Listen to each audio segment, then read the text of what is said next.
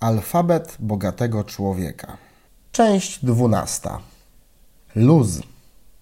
Nauczyłeś albo nauczyłaś się traktować życie wyjątkowo poważnie? Przywiązujesz olbrzymią wagę do rzeczy, które za chwilę nie będą miały znaczenia? Usłyszałem kiedyś pewne zdanie, które stało się moim towarzyszem podróży na lata. Brzmi ono: Życie jest zbyt krótkie, żeby traktować je bardzo poważnie. Wiem, to bardzo przewrotny sposób myślenia. Ale wiesz co?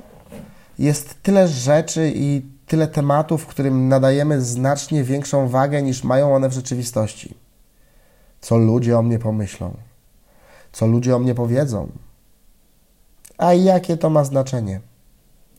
Jeżeli żyjesz w zgodzie ze sobą i nie szkodzisz innym, to nie ma żadnego znaczenia, co ludzie o tobie powiedzą. Ważne, żeby mówili. Wtedy ci ludzie, których szukasz i do których chcesz dotrzeć, też cię znajdą. Kiedy postanowiłem porzucić dziennikarstwo i zostać hipnotyzerem, część moich znajomych uznała, że zwariowałem. Kiedy opowiadałem ludziom o tym, że będę występować na największych scenach w Polsce, ludzie uznawali mnie za niepoprawnego marzyciela, który nie ma szans na realizację tych marzeń.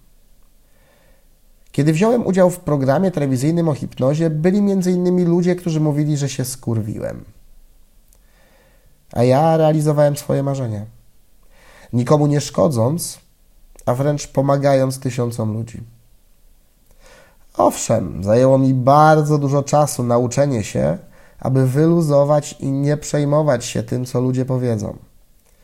Poniekąd dalej się tym przejmuję, ale też umiem się od tego zdystansować.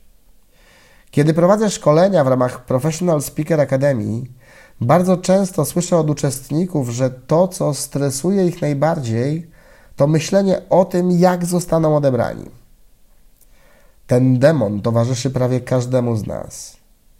Prawie każde z nas ceduje dużo energii na myślenie o tym, jak zostaniemy ocenieni. To rodzi pewne pytanie: kto jest oceniającym? Skoro wszyscy martwimy się o bycie ocenianym, to kto jest oceniającym? Popatrz na ludzi, którzy odnieśli duże sukcesy. Prawie zawsze szli pod prąd. Prawie zawsze musieli mierzyć się z hejtem, który nie ma nic wspólnego z rzetelną oceną zachowania w kontekście. Masz marzenia? Wrzuć na luz. Rób swoje.